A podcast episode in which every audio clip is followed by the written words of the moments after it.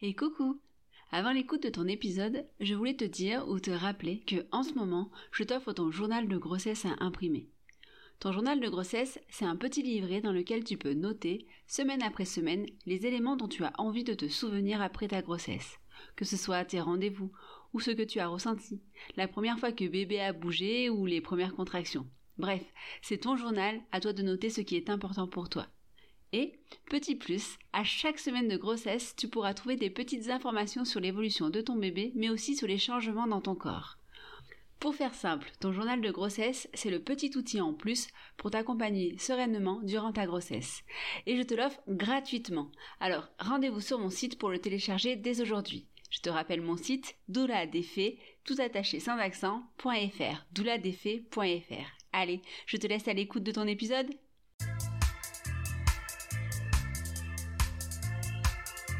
Bonjour, je m'appelle Mélanie et vous écoutez La puissance maternelle un podcast dédié aux femmes et à leur regard sur la maternité. Des récits de vie, des partages d'expériences et bien plus encore. Mes invités vont tour à tour vous raconter leur parcours de femme et de mère et comment elles se sont trouvées, à un moment, grâce à la maternité, plus puissantes. Laissez-vous porter par leur voix, quelques-unes parmi tant d'autres, parce que toutes les femmes méritent d'être entendues. Vous êtes sur la puissance maternelle et je vous souhaite une bonne écoute.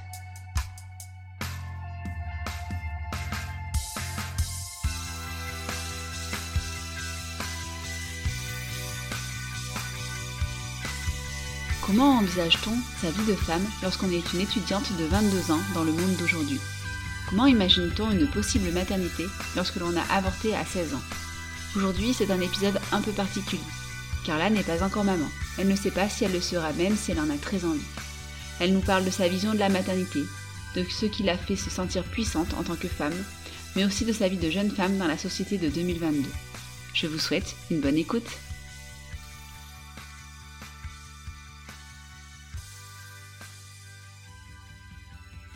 Bonjour Carla. Bonjour Mélanie. Et euh, merci d'avoir accepté euh, de passer derrière mon micro. C'est avec plaisir. Alors euh, aujourd'hui c'est un peu particulier parce que ben tu n'es pas encore maman.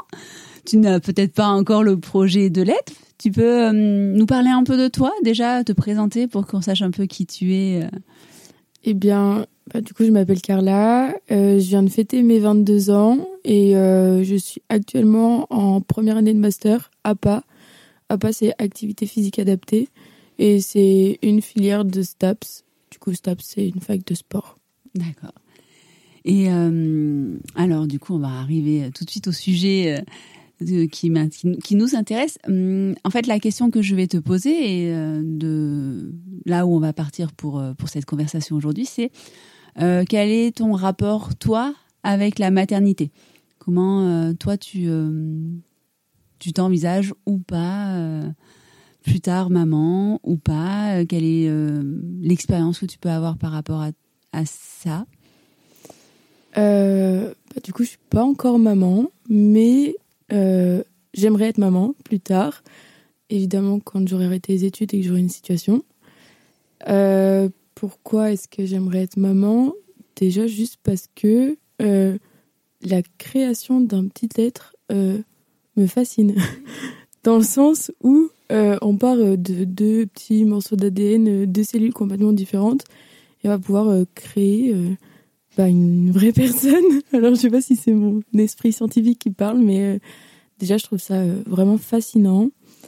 Et, et ouais, j'ai envie d'être maman parce que bah, j'ai envie de voir comment est-ce qu'on peut aimer si fort une personne qu'on a créée, entre guillemets. Et euh, voilà, si j'arrive pas à être maman de manière euh, naturelle, on va dire, ben, je pense que comme c'est quand même un désir assez fort, et ben, euh, je pourrais avoir recours à des méthodes moins naturelles, si on peut dire ça comme ça, par l'adoption ou quoi. Ouais. Et, et du coup, qu'est-ce que tu connais les expériences que tu peux avoir de, de connaissances, d'amis, de famille par rapport à, justement à, tout ça, à la maternité. Comment toi, tu, euh, d'un regard d'étudiante de 22 ans qui n'est pas encore du tout concernée, mais qui aimerait, comment tu, euh, tu vois ça euh, Parce que ouais, j'ai entendu le côté, ça a l'air mm, assez magique, la création d'un être humain, mais c'est pas que ça. Donc, juste, voilà, moi je suis curieuse de savoir comment, ben, à 22 ans, à l'heure actuelle, dans la société actuelle, on peut avoir un regard ben, Je dirais que j'ai la chance de connaître euh, plein de gens qui ont des manières de penser différentes, ce qui fait que aujourd'hui, même si on va dire j'ai 22 ans, j'ai plein d'expériences entre guillemets quoi, et euh, j'ai pu entendre plusieurs façons d'être maman. Déjà, euh, bah, que être maman c'est pas forcément inné et que ben c'est aussi un apprentissage. Enfin, je sais pas si un jour donc j'ai un bébé, tac, je vais accoucher, bah peut-être que je vais pas l'aimer tout de suite ou que je vais avoir des difficultés et tout ça. C'est pas euh, comme on pourrait entendre dès qu'on a le bébé sur nous, euh, ça y est, tout est facile et tout ça. Après, euh, j'ai eu aussi la chance. donc j'ai une cousine qui a eu un bébé assez tôt, enfin assez tôt. Elle avait 17 ans et, et c'est vrai que c'était pas facile et du coup elle vivait chez ma grand-mère et je passais beaucoup de temps là-bas. Donc j'ai vu euh, ce que c'était par exemple des nuits d'un bébé. des non-nuits. Voilà, en fait ce ne sont pas des nuits. Donc voilà, je sais aussi que euh, ça peut être difficile et tout ça. Après j'étais jeune, hein, j'avais que 10 ans. Ah oui. Donc euh, voilà. Qu'est-ce que je pourrais dire? Je sais que c'est pas facile d'avoir un bébé, qu'il faut vraiment attendre le bon moment. J'ai failli avoir un bébé. Ah. Euh, j'avais 16 euh, ans et euh, mon copain de l'époque n'était pas trop accepté par mes parents. Puis j'étais au lycée. Donc c'était assez compliqué. Très vite, je me suis rendu compte que c'était pas du tout un milieu propice pour, bah, pour élever un bébé et avoir un bébé. Donc j'ai fait le choix de faire un IVG. Je me suis vite rendu compte aussi qu'à 16 ans, c'était pas facile parce qu'on nous demande d'être accompagné d'une personne majeure mhm. et que je n'avais pas envie d'en parler à mes parents. Donc c'est euh, une grande cousine qui m'a accompagnée. On a fait la démarche ensemble. Euh, sur ça, j'ai été très bien suivie, très bien accompagnée. Mon copain de l'époque euh, m'a pas du tout suivie. Et mais voilà, aujourd'hui, j'ai pas de mal avec ça. Je me dis juste que bah, si j'arrive pas à avoir un bébé de manière naturelle, peut-être que je me dirais bah, c'est parce que tu as eu recours à une interruption de grossesse et que peut-être euh, bah, il y a un truc qui a foiré quoi. c'était euh, médicamenteux, c'était un curtage? C'était médicamenteux. Normalement, il n'y a, pas, y a pas de risque, hein, tu sais, mais même mm. avec un curtage, normalement, il y a très peu de chances qu'il y ait eu un impact derrière. Si ça peut te rassurer là maintenant. Et euh, du coup, comment alors, si, tu me permets de rentrer un peu dans les détails, comment ça s'est passé euh, euh, ben, Tu as dû aller euh, voir un gynéco, tu es allé au planning familial Alors, je suis allée au planning familial parce que ben, déjà, à Romans-sur-Isère, il y en a un. Et du coup, c'était pas trop loin de mon lycée, donc je pouvais y aller assez facilement. Donc voilà, j'ai eu un suivi. Donc d'abord un entretien avec les femmes du planning familial après, j'ai rencontré des psychologues qui m'ont bien tout expliqué, tout ça. On a fait le suivi. Et, euh, et puis voilà, finalement, il y a que bah, y a ma cousine qui est au courant qui a dû m'accompagner. Euh, certaines de mes amies, de mes meilleures amies. Et euh, j'ai pas eu trop l'impression que ça se soit vu. Mais pour mes 17 ans, je fête mon anniversaire avec tous les copains-copines. Et en fait, j'ai un pote qui était dans ma classe qui vient me voir et qui me dit Ouais, je peux te poser une question un peu indiscrète et tout ça. Je dis Bah oui, vas-y. Et en fait, il me dit Ouais, est-ce que tu t'es fait avorter? Et là, du coup, je me prends un coup et je me dis C'est pas possible, ça peut pas se voir et tout.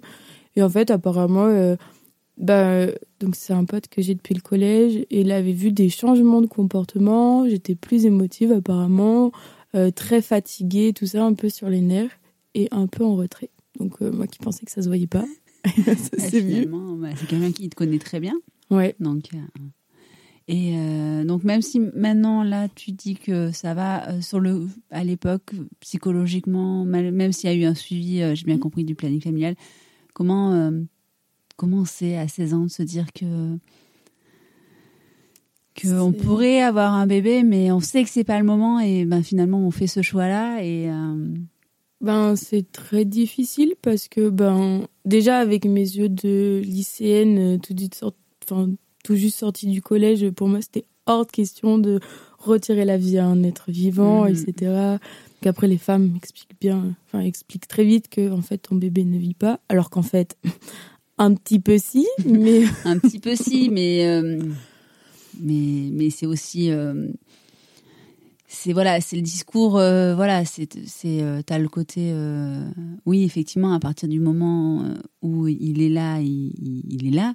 T'as aussi le côté à partir du moment où tant qu'il n'est pas né c'est pas concret c'est pas réel et puis puis c'est important. Ce, mm. ce droit là il est hyper important. Donc pour plein de raisons différentes mais il est hyper important et c'est bien d'avoir conscience que d'avoir la chance de l'avoir. Oui parce que tu étais à combien de semaines quand tu t'es aperçu que. Je me suis aperçue en décembre. Je crois que j'étais à trois semaines, un truc comme ça. Et du coup, ça s'est fait euh, très très vite. En fait, début janvier, euh, j'avais mes premiers rendez-vous. Euh. C'est vrai que sur ça, ça a été très rapide. J'ai eu beaucoup de chance. Et peut-être J'espère pas avoir à le refaire. Mais si c'était à refaire, peut-être que je m'entourerais de mes parents ou quoi, parce que mhm. c'est pas forcément facile. Après, euh, je pense que c'est surtout, je me suis dit que c'était pas possible. J'étais en première. Euh, j'allais fêter mes 17 ans. Euh, mon copain, c'était pas du tout stable.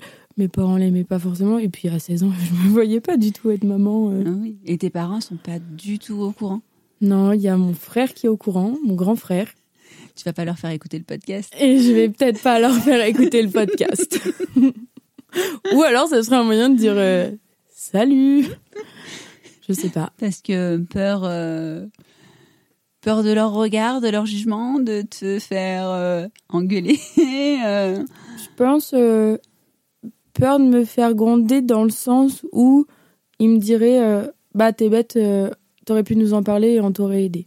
Et mhm. surtout ma maman qui est beaucoup dans un climat de confiance et d'entraide euh, sur tout ce qui se passe un petit peu dans ma vie. Je sais que je peux compter sur elle. Et peut-être, euh, ben, même peut-être qu'elle s'en voudrait dans le sens où elle dirait bah, peut-être que j'aurais dû être plus attentive, etc. Mm. Alors qu'en fait, euh, non, c'est juste moi qui ai décidé de le cacher. Donc peut-être me faire gronder dans ce sens-là où il me dirait bah, en fait, on aurait pu t'accompagner. Mm-hmm. Les connaissances, je pense, ouais. Oui. Clairement. Je pense que oui, ils auraient pu. Enfin, de l'extérieur, en tout cas, je pense que c'est clairement les genres de parents qui auraient pu t'accompagner euh, de manière bienveillante. Oui. Mais t'étais pas prête sur le moment, quoi. Non, parce qu'en plus, euh, je voyais mon copain en secret. Donc, il y avait plein de facteurs qui faisaient que. Et du coup, tu dis que pas du tout, il t'a pas accompagné, mais à aucun moment, il, s'est senti investi là-dedans ou. Euh, Alors non, parce que du coup, on s'est séparés. Quand je lui ai dit, je pense que c'est que ça a été un choc parce qu'il était aussi jeune, il a qu'un an de plus que moi. Et euh, après, une fois que j'ai donc j'ai donné, donné à chaque fois les dates de mes rendez-vous, etc. Et juste à la fin, il m'a dit bah si tu as besoin d'appeler ma mère, tu peux le faire. En fait, euh, je n'ai pas besoin de sa maman. Et euh, donc voilà, donc non, je pense pas qu'il m'ait accompagné. Après, une fois que c'était tout fait, on s'est remis ensemble. Mais ouais, on n'en parlait pas du tout et euh, ouais, on n'en parlait pas en fait. Du coup, il t'a laissé tout seul avec, toute seule avec ça et, quand c'était fini, il, ouais, il est revenu quoi. C'est ça, c'était un petit peu euh, débrouille-toi. Euh. Ouais, c'était pas son problème quoi. Voilà, j'étais censée prendre ma pilule correctement, donc finalement ça devait pas arriver. Ouais, c'est arrivé. Merci, la contraception pour les femmes seulement. La pilule, c'est pas 100% sûr. Non, non, non, c'est sûr, c'est pas 100% sûr. Et puis, et puis, ouais, la ça, enfin, la création d'un bébé, ça concerne les deux, quoi. Enfin, à partir de la conception, c'est quelque chose qui se fait à deux. Tu peux pas le faire toute seule. Ça n'existe pas encore, en fait. ça n'existe pas encore. il faut les gamètes des deux, donc de toute façon, euh, bon. Et du coup, euh, malgré euh, tout ça, vous vous êtes remis ensemble. Ouais, on s'est remis ensemble jusqu'en 2018, que je parte à la fac et qu'après me disent euh, c'est bon. Hein. Ouais, c'est bon. Il m'a sommé. Ils vont rester trois ans ensemble. Quoi. Bah ouais, c'est bien, c'est pas mal. Hein. Sachant que ouais, il t'a laissé te débrouiller à un moment où tu aurais besoin d'être accompagné euh, plus plus, euh, ouais, c'est pas mal. Ouais. ok. Bon, alors, bon, ça, ok, je pense que t'es pas la seule adolescente à qui ça arrive. Non, je pense pas. Et euh, si euh, j'ai l'impression que tu en parles avec suffisamment de recul, c'est voilà, c'est digéré, accepté. Oui, tout Ça à va fait. Ça va très bien avec ça. Peut-être que je le dirai à mes parents un jour. Là, ça fait longtemps, il y a prescription. c'est ça. Mais euh, oui, si je suis à l'aise avec ça, j'ai pas honte d'en Ouais. parler. Parce que peut-être on peut se dire, ouais, tomber enceinte à 16 ans. Alors qu'en fait, non, bah, finalement, ça arrive. Et Mhm. des fois, même plus tôt encore. Mhm. Donc, euh, voilà. Puis euh, j'ai bien rebondi. Donc au final, euh, Ok. Et là, enfin comme ça, si tu devais imaginer ton donc ton futur, as bien dit, t'as- tu m'as dit hein, que tu aimerais bien voilà, t'imaginer euh, ton futur, tu, tu verrais une famille euh, traditionnelle entre guillemets, même si j'aime pas du tout ce terme. euh, Enfin, tu te verrais avec entouré par une famille nombreuse. Enfin, là comme ça, si tu devais choisir, choisir, même si on sait qu'on choisit pas et que les choses se font un peu comme elles arrivent, là, comme ça, tu choisirais. Bah, dans l'idéal, euh, je parlais d'avoir que des enfants. J'aimerais avoir des jumeaux, des jumelles. parce que c'est fascinant. c'est incroyable. voilà. Pour le, pour le côté fascinant, en fait, de deux êtres presque identiques qui, au final, à l'intérieur, peuvent être si différents et puis la complicité qu'ils peuvent avoir ou non. Enfin voilà, ça j'adore. Et euh, ouais, peut-être beaucoup d'enfants, hein. trois ou quatre quand même. Voilà. Et euh, d'ailleurs, je parlais de manière peut-être non naturelle et par rapport au passé et par rapport au fait que euh, dans le futur, je me vois pas forcément avec un mari, mais peut-être avec une femme. Voilà. Mhm. Donc, ben, une femme avec une femme. euh, Du coup, ça implique, ça, euh, ça ça. implique autre chose. Tu connais un petit peu les différentes procédures qui existent euh, dans ces cas-là ou tu t'es pas encore renseigné parce que c'est pas du tout le moment et que c'est complètement normal? Bah, euh, je me dirais, bah déjà, il faut faire une demande de, bah, de sperme, en gros. Ouais. Mais euh, après, comment ça se fait, etc., euh, je sais pas. Et est-ce que si j'ai une femme, est-ce qu'elle va pas me saouler en disant euh, pourquoi c'est pas moi qui porte le bébé? C'est vrai. Pourquoi ça serait pas toi? Parce que j'ai envie. Donc, voilà. Parce qu'il y, a- enfin, il y a plein de choses qui existent maintenant. Enfin, tout, tout le processus de PMA, de procréation médicalement assistée, euh, avec les filles, avec les. Enfin, voilà, il existe plein Mm. de choses. Il existe aussi. euh, c'est possible aussi, et ça, ça, je te le dis parce que si jamais ça t'arrive, je trouve que c'est une info tellement importante. Si c'est pas toi qui porte, et ben tu peux allaiter quand même. comment c'est possible? C'est euh, la, la, la lactation induite. Il y a tout un processus euh, qui se déroule ben, pendant la fin de grossesse et euh, jusqu'à la naissance où en fait tu commences à activer ta production de lait hormonalement et, physiquement. Et du coup, tu peux, c'est possible pour deux femmes de co-allaiter leur bébé. Et je trouve ça, je trouve ça dingue. C'est fascinant. ouais, je vois ta tête. c'est, c'est ouf, hein. Ok.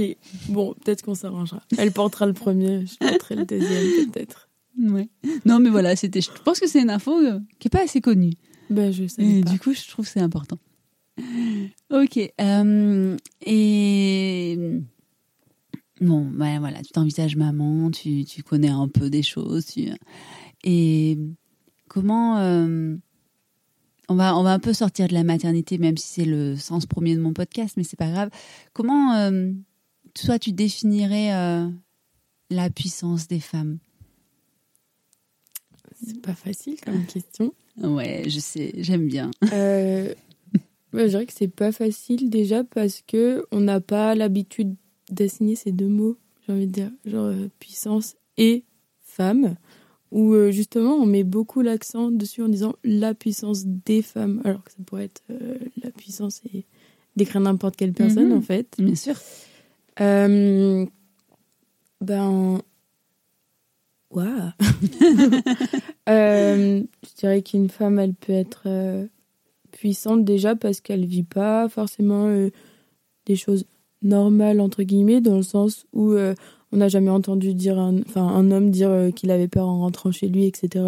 Donc finalement, euh, une fille qui rentre seule, bah, ça fait d'elle quelqu'un d'hyper fort, etc. Puisque bah, elle a des risques, hein. voilà, qu'un homme n'a pas. le fait bah, de la grossesse aussi. les hommes y comprendront malheureusement jamais ce que c'est que bah, de sentir ces petits trucs qui bougent et qui grandissent en toi, l'accouchement. Peut-être que les hommes aussi ont des doutes après par rapport au bébé. Mais euh, ouais, en fait, on nous inculque une vision de la femme qui fait que euh, on a l'impression qu'on doit suivre ce chemin et bah voilà, on doit être une mère aimante, faire ça pour le mari, nani, nanana. Et peut-être que ben aller contre ces lignes, c'est aussi être, euh, c'est aussi une forme de puissance et accepter finalement que on n'a pas, on n'a pas envie d'être euh, la femme euh, bah, qu'on nous dicte et mhm. juste être bah nous et peut-être pas forcément juste en tant que femme décrite voilà une femme c'est comme ça comme ça. Non je suis ma femme ma propre femme. C'est ce qui fait de moi personne puissante c'est beau dis donc tu parles bien. C'est euh, hyper intéressant, en fait, d'entendre. Euh, donc, moi, j'ai 12 ans de plus que toi. Et c'est hyper intéressant d'entendre ça. Euh, je me dis, ouais, une jeune femme actuellement. effectivement, on est dans une société pas simple pour les femmes depuis très longtemps. Et j'ai l'impression qu'il y a plein de choses qui ont fait évoluer les choses. Et t'entendre parler, me dis effectivement, ouais, tu as un discours que moi j'étais loin d'avoir euh, à 20 ans, parce que j'étais justement dans ce chemin tout tracé euh, pour, pour, pour moi, pour euh, la femme que j'étais, la jeune femme que j'étais. Et je trouve ça très rassurant pour le futur, pour ma fille. Mm. Donc c'est chouette, c'était une des choses qui était importante pour moi de t'avoir derrière le micro parce que parce que c'est rassurant, c'est bien d'entendre ça. Mm. Après, je sais pas si on a, si à mon âge, on a toute euh, cette vision-là, mais euh, comme je disais au tout début, je pense que c'est parce que j'ai la chance d'être entourée de plein de personnes mhm. différentes avec plein de points de vue différents, ce qui fait que même euh, aujourd'hui, avec mon jeune âge entre guillemets, ben, je peux avoir une certaine ouverture d'esprit et finalement bah, pouvoir suivre la ligne que je veux et peut-être pas une ligne, une courbe, hein, parce que bon, pas toujours tout droit. bah oui, pourquoi? Pourquoi faire tout droit? C'est vrai. ok. Euh, du coup, euh, on a parlé de, de la famille que tu envie que aimerais avoir. Et comment tu t'imagines en tant que en tant que maman? Qu'est-ce que quel genre de maman tu penses que tu serais ou quel que tu serais pas? Quels sont les principes éducatifs que tu pourrais avoir là maintenant, sachant qu'on est très euh, en étant très honnête, les principes que tu as maintenant ne seront pas ceux que tu appliqueras. Hein. Mm. voilà. Mais euh, quel, quel, genre tu aimerais être? Eh ben, je vais dire quelque chose de très cliché. Je pense que je serais une maman papa. Dans le sens où euh, je suis pas forcément l'incarnation euh, même de l'image de la femme qu'on pourrait avoir. Et euh, en fait, euh, depuis petite, euh, non pas que j'aime pas ma maman, hein, je l'adore et elle est très importante, mais je vais beaucoup plus m'identifier au caractère de mon papa, dans le sens où euh, je, vais avoir, je vais être très protectrice et même protectrice dans le sens, pas forcément le côté tendre, mais un peu dans la confrontation. Je vais aimer aller faire des sports d'hommes, genre du foot, du rugby, des choses comme ça. Donc ouais, dans la vision cliché, une maman-papa. Mais euh, tout en gardant, là aussi très cliché, attention, hein, le côté doux et tendre qu'il peut avoir une maman rassurant que des fois quand on a des bobos, des petits chagrins, ben, on n'a pas envie d'en parler à papa parce que justement il a cette image un peu euh, de ben, d'homme quoi. Mm. Et en fait on a juste envie de la douceur de maman. Donc peut-être un, un mélange des deux et euh, après bah, beaucoup l'exemple de mes parents parce que c'est normal. Forcément, voilà. Et euh, ouais, peut-être un climat très centré sur euh, la confiance, l'entraide et euh, dans l'idéal. Hein. Ne pas trop infantiliser mes enfants. Mhm. Parce que ça, on le voit beaucoup, mais moi, je l'ai vu. Genre, par exemple, à 22 ans, ma maman qui m'appelle ma puce, mon lapin, des fois, me parle encore un peu comme un bébé. je suis là, maman, je suis grande. et, et on cache beaucoup de choses aux enfants par peur ben, de les brusquer ou. alors qu'en fait, non, typiquement, pourquoi est-ce qu'on n'en sait pas assez sur bah, comment on fait les bébés et tout? Bah Parce qu'en fait, on a peur de choquer l'enfant. Mais non, en fait, euh, le choc, c'est au contraire quand ils se rendent compte que pendant toute notre vie, euh, enfin, pendant une grande partie de notre vie, nos parents nous ont menti, alors que ils nous ont toujours dit faut pas mentir. et ils sont là, bah, ils nous ont menti. Donc, ouais, peut-être pas trop de mensonges. utiliser les bons mots pour décrire les choses, mais pas euh, inventer des choses qui sortent de je ne sais où, quoi. Euh, c'est une bonne ligne directive, enfin, de mon point de vue. Hein. C'est un peu ce qu'on essaye de faire aussi, mais c'est pas facile tous les jours. Après, quand on sort un peu de la norme euh, éducative, euh, entre guillemets, hein, parce qu'il n'y a pas de. Il a rien de. Il a pas de recette magique. Oui, moi je l'ai bien vu. Très... En fait, j'ai appris à lire très jeune, parce que ma maman nous faisait la lecture tous les, tous les soirs, tous les soirs, tous les soirs. Et ce qui fait qu'avec mon frère, en grande section, on savait lire. Et donc, bah, arrivé au CP, on s'ennuie vite. Et donc, on avait le droit d'aller chercher les livres de n'importe où. Et euh, mes livres préférés se trouvaient dans la classe des CM2. dans la classe des CM2, il y avait un livre qui s'appelait Comment on fait les bébés. Donc, en CP, j'ai lu comment on faisait les bébés. Et en fait, quand j'en parlais à la récré et tout, ben, j'ai vite vu que c'est quelque chose qui dérangeait, et notamment chez les grands, chez les mmh. maîtresses. Non, faut pas dire ça parce que, euh, tu sais, il y a pas enfin, eux, ils pensent pas encore comme ça, nanana. Mmh. Et en fait, je me dis, mais euh, pourquoi est-ce que c'est les grands qui nous freinent à la vérité, en fait? Mhm. C'est une très bonne question. Oui. Je pas la réponse. oui, donc si j'éduque mes enfants comme ça et que finalement les grandes personnes n'ont pas évolué entre guillemets de la même façon que moi, bah, ils rencontreront le même problème que moi, mes enfants, dans le sens où bah, ils n'auront pas le droit de parler, pas le droit de partager leur opinion, parce que finalement, ils pensent pas comme les grands. Alors que l'écran, il pense pareil en fait. ouais, voilà. Ouais, bah écoute, c'est euh, déjà vachement. Euh, ouais, une bonne, euh, bonne ligne directive mm. pour, pour plus tard. C'est chouette. Donc, bah, moi, je te souhaite que ça, que, que tu arrives à avoir ce, le futur là dont tu as envie. Et. Mince, j'ai perdu ma question. Bon, je sais plus. Bref, c'est pas grave. Euh,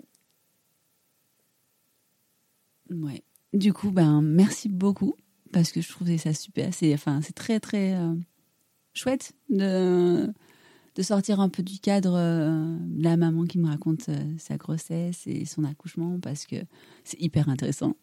Mais c'est bien aussi de d'avoir autre chose, une autre ouverture, de se dire voilà toi, euh, ah ça y est, j'ai retrouvé ma question. toi, comment, comment toi tu vois les mamans que tu côtoies? Comment tu les euh, perçois euh, dans leur force, dans leur faiblesse, dans, dans ce qu'elles te, te renvoient? Est-ce que elles me fascinent Ça, j'ai bien compris, ouais, que ça te fascine La tout ça. grossesse me...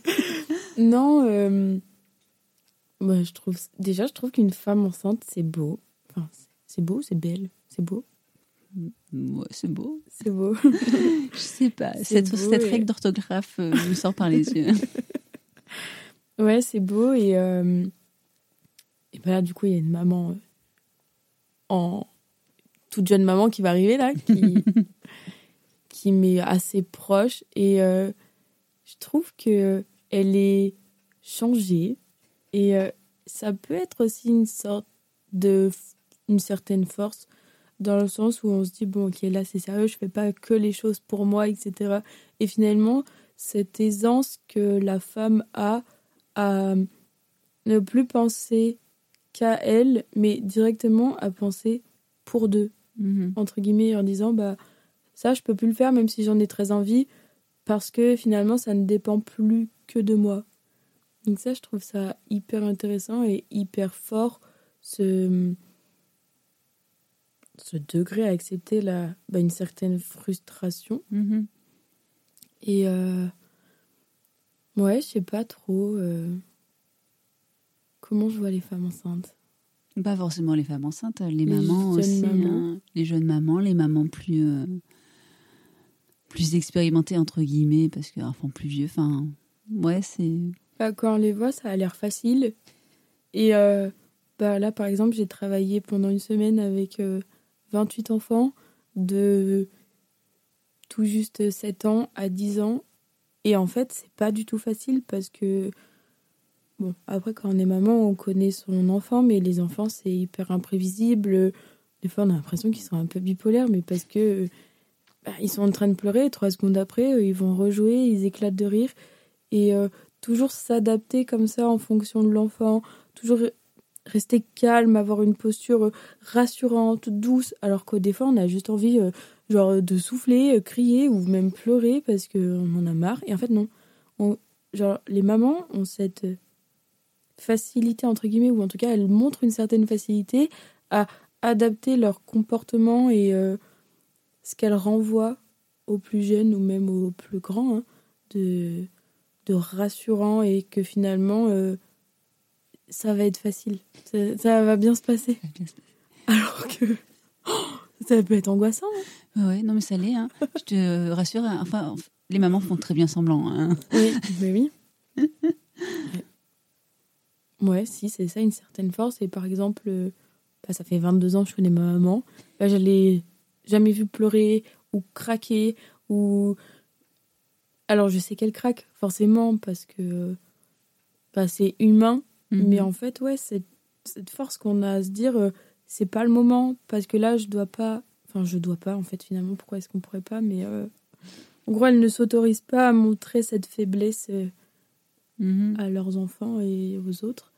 Et moi, quand, ouais, quand je vois ma maman ou d'autres mamans, je me dis, mais en fait, euh, c'est trop facile, quoi. Ou alors, c'est qu'elle est surhumaine parce que moi, une semaine avec eux, oh, je suis bien contente que ça soit fini, quoi. Bah, après, t'en avais 28, hein. je connais pas beaucoup de mamans qui en ont 28 d'un coup, hein. Oui, mais bon, enfin faut quand même savoir gérer les caractères fluctuants des enfants. Ça, je crois que c'est ce qui m'a le plus choqué, c'est qu'ils peuvent pleurer, mais au sanglot, et trois secondes après, hop, ça y est, ils sont partis, ils rigolent et tout, et ils ne calculent plus de la journée. Il y a une image que moi j'aime bien, c'est euh, l'auteur de Peter Pan, euh, Barry, il, il décrivait les fées comme des êtres tellement petits qu'ils ne peuvent contenir qu'une seule émotion à la fois. C'est pour ça que quand la fée clochette, elle se met en colère, elle devient toute rouge et elle est très en colère. Parce que euh, parce qu'elle est trop petite pour avoir plus d'une émotion. Et euh, moi, je trouve que les enfants, c'est ça. Mm. C'est très... Euh, en fait, ouais, ils ne peuvent accompagner qu'une seule émotion à la fois. Du coup, enfin, moi, ça, moi, en tout cas, c'est quelque chose qui, qui me parle, quoi.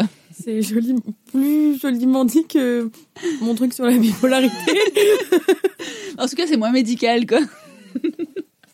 bon, maintenant, je dirais que ce sont des faits et pas des êtres bipolaires. mais je comprends ce que tu veux dire. Effectivement, il y a des fois, euh, passe du rire aux tu sais pas, mais quoi? Hein? On sait pas pourquoi. Puis même, il y a des jours où ils vont être. Ça va être des petits amours, ils vont vouloir se faire des câlins et tout ça. Et puis toi, bah, comme la veille, le matin, t'arrives, tu fais un bisou. Non. ok. Bah écoute, moi, j'aurais eu besoin d'un câlin. Non. Ok, bah la prochaine fois que t'as besoin d'un câlin, je te dirai non. Bah non, on peut pas. Ah non. bah si, on peut, hein, mais on le fait pas. non, on le fait pas. ouais, non, mais oui, c'est. Euh, il y a une certaine responsabilité envers les enfants. Mm. Et je pense que ce soit les tiens ou pas, d'ailleurs. Enfin, et c'est important de l'avoir, cette responsabilité-là, surtout quand tu es avec des enfants. Mm. Parce que là, tu as travaillé une semaine avec euh, des enfants. C'est euh, vers là où tu veux te diriger après euh, ton master ou, ou pas du tout le travail avec les enfants C'est pas du tout. Alors, pourquoi pas le travail avec les enfants? Là, c'est vrai que j'ai déjà fait un stage et je vais en refaire un au mois de mars jusqu'en mai. Et donc, je serai avec des personnes adultes. Mais la filière où je suis, en fait, c'est forcément. Euh, je vais forcément être avec des personnes avec une quelconque déficience. Donc, que ce soit légère et sévère, euh, mentale, motrice, euh, tout ça. Donc, si je me dirige vers les enfants, ça sera forcément des enfants qui sont soit en IME, soit en IM Pro. Donc, avec une déficience motrice ou, ou intellectuelle ou mentale. Et non, pourquoi pas les enfants? Parce qu'en fait trouve qu'ils ont plein de choses à nous apprendre dans le sens où ils ont beaucoup, beaucoup, beaucoup moins de filtres que nous. Mm. Et, euh, et des fois, des trucs tout bêtes où nous, on va chercher à prendre des pincettes pour l'expliquer. Et vont nous le sortir comme ça. On se dit, ah oui, bah en fait, fi- finalement, c'est pas plus compliqué que ça. Et en fait, ils peuvent nous apprendre plein de choses, tout autant que nous, on a à leur apprendre plein de choses. Et là, euh, j'ai travaillé avec des enfants euh, simplement parce que j'avais envie de travailler pendant ces vacances. Parce qu'en étant étudiant, il faut parfois travailler pendant les vacances. Ça, c'est dit. Et, euh, et puis oui, parce que, euh, parce que depuis petite, j'aime les enfants et euh, le contact qu'on a, ce qu'ils peuvent nous apprendre et tout ça. Donc euh, voilà, c'est pour ça que je travaille avec des enfants. C'est pas forcément la voie que j'aurai Ouais, après mon master, mais euh, D'accord. Bon.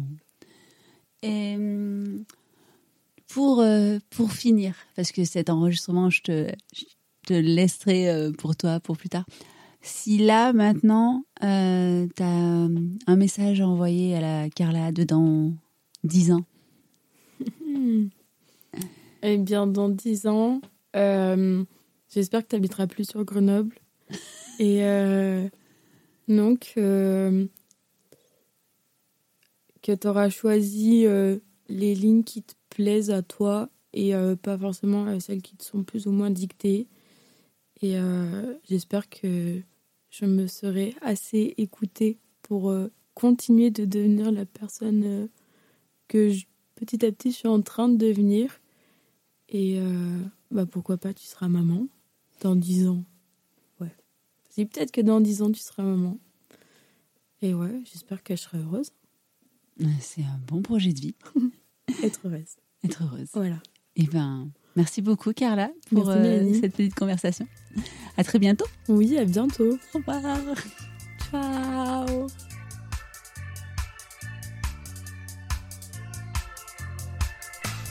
Merci d'avoir écouté cet épisode un peu particulier. J'ai trouvé très intéressant d'entendre Carla nous raconter son parcours et sa vision du futur. Et puis cela lui fera un chouette souvenir lorsqu'elle deviendra maman. J'espère que cela vous aura plu. N'hésitez pas à partager autour de vous. À bientôt pour un nouvel épisode de la puissance maternelle.